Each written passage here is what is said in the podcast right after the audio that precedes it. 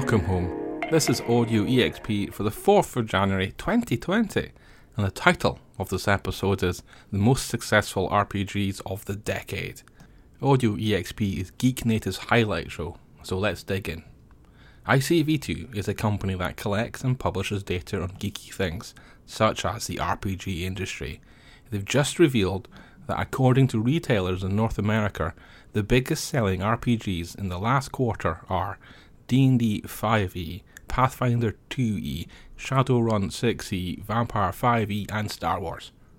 I think if you had to guess what the biggest selling RPGs of the last decade were, then you'd be hard pressed to find a better list of candidates.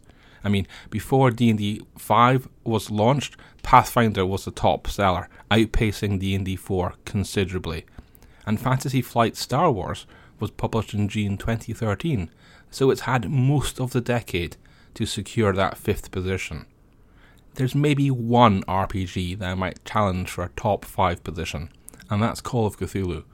The 7th edition came out in 2014, and it's sold in part on DriveThruRPG, which makes it kinda hard for ICV2 to track.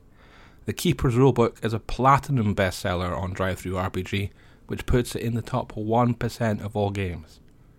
As it happens, Geek Native does have some DriveThruRPG data, and we can go back 10 years. Well, kinda. What we can do is reveal of all the games published in 2010 which game sold the most, and then we can look at all the games released in 2011 and reveal which one sold the most. And we can do this all the way up to 2019. The best selling game published in and of 2010 was The Dresden Files by Evil Hat. The best selling game published in 2011 was Vampire the Masquerade, the 20th Anniversary Edition by White Wolf. The best selling game published in 2012 was Shards of the Exalted Dream by Onyx Path Publishing. So, yeah, just to be clear, that's the source book for the Exalted RPG. What about 2013? Uh, the title is taken by Shadowrun 5th edi- edition, published by Catalyst Game Labs. Then in 2014, the bestseller was Shadowrun Run and Gun, also by Catalyst Game Labs. That's another sourcebook. The title for 2015 was taken by Mage the Ascension 20th Anniversary Edition, published by Onyx Path. Exalted 3rd Edition, also by Onyx Path, takes the bestseller position in 2016. In 2017, the best selling game published that year was Star Trek Adventures. And we're getting close to the end of the decade now. In 2018, the best selling game is also the first classical Western fantasy to make the list. It's The Witcher pen and paper RPG by R. Talsorian Games. And this year, the 2019 bestseller title goes to another R. Talsorian Games success. It's a Jumpstart Kit for Cyberpunk Red. So, do we have an answer for what the most successful RPGs of the decade are? I think the DriveThruRPG data confirms that would be hard to challenge D&D, Pathfinder, Shadowrun, Vampire or Star Wars. If you caught up with the previous two Audio EXP episodes, then you will know we've been going through this year's best sellers at RPG, genre by genre.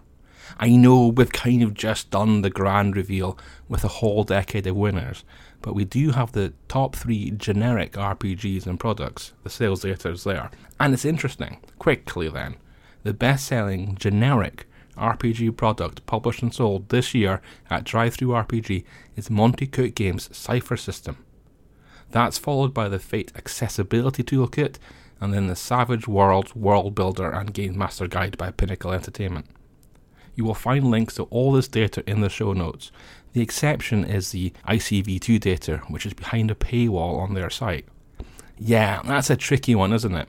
I support ICV2's right to monetize their site, even if they usually share the relative positions of the top 5 for free. As it happens, EnWorld publish a summary of the ICV2 data, and I trust them to get the balance of fair use right.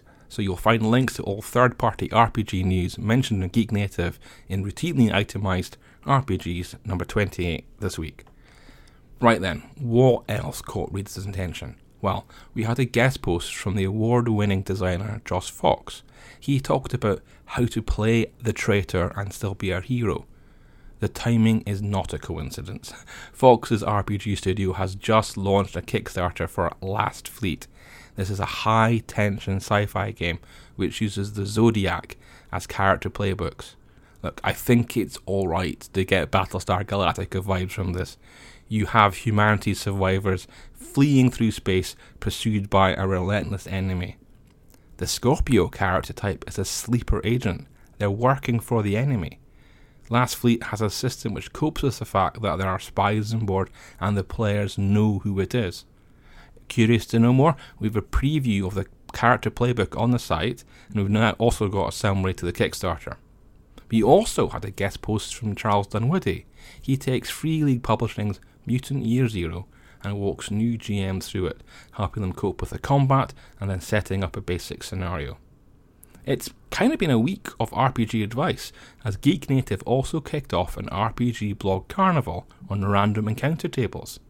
There's a group of RPG bloggers known as the RPG Blogger Alliance. Well, at its heart, it's a meeting point, a way to find people writing about similar stuff. And the carnivals are a theme in which people are welcome to write about on a given month, in which the host, that's Geek Native this month, will then collect and publish a summary post about. So hopefully, we'll get some clever insights on things to do with random encounter tables by the end of the month. The approach I wrote about in the launch article was a dynamic system. I suggested that the traditional static encounter tables are a bit basic and can be a bit awkward. Instead, why not assign certain event types to values on a d6 one might be the weather, two might be animals, three might be a criminal encounter, etc.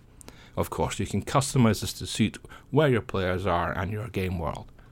Then, roll a bunch of d6s and look for matching sets. Roll more d6s if your players are likely to encounter something.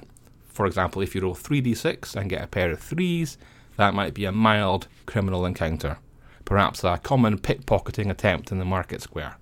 Alternatively, if you rolled 5d6 and you get four ones, then that's a pretty unusual weather event. Maybe it could be red lightning in a storm that sends a city's priests into a flurry of distress, or which hits just when the local lord is trying to cross a dangerous ford. I think it was also a pretty good week for freebies, so let's quickly run through a summary.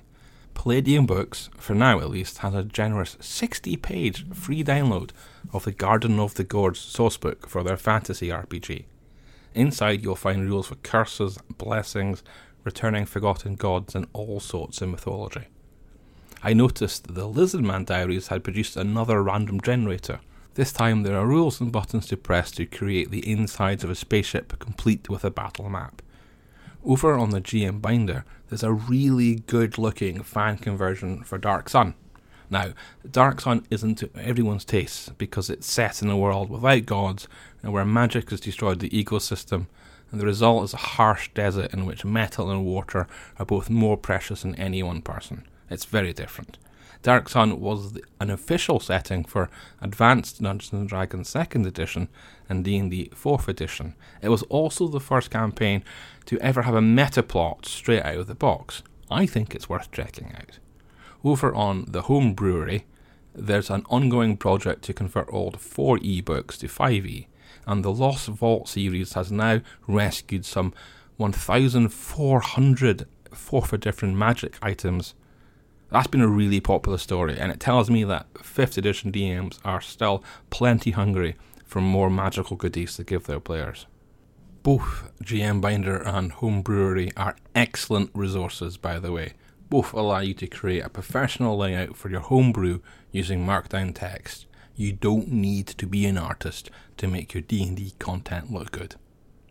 Hunters Entertainment are ramping up their free Content Friday offering in 2020. The first bundle of goodies from them includes freebies for the Kids on the Bike RPG, Icarus, and Outbreak Undead. The Hunters are not the only ones trying to start 2020 strong. Over on the blog, I've created a new corrections page and written about improving transparency on the site. Hopefully, this is all common sense stuff. I'm not a journalist. Mistakes are made, but when they are, they'll be corrected, and that correction noted. Equally, the site tries to make money, or I mean, reduce loss through displaying ads and affiliate links. You cannot buy an editorial. You cannot bribe your way onto this podcast. As it's the start of the month, the spotlight poll for February is open. Now, this is an official way for you to influence topics on the site. If you're a patron supporter, then you can vote on this poll to help determine which RPG publisher gets written up in February. Lastly, before I sign off for another week, I want to tell you about the Yuan-ti that applied to college. This is the true story. A man has admitted to believing that he was one eighth Yuan-ti. He swears that it was a tribe name his parents used when discussing their Native American heritage. He therefore put Yuan-ti down on his college application. It was only last month that he discovered that Yuan-ti was a fictional race. They're the D&D snake men. They're absolutely not a tribe of first people. Oops. That's a wrap for this week. Take care.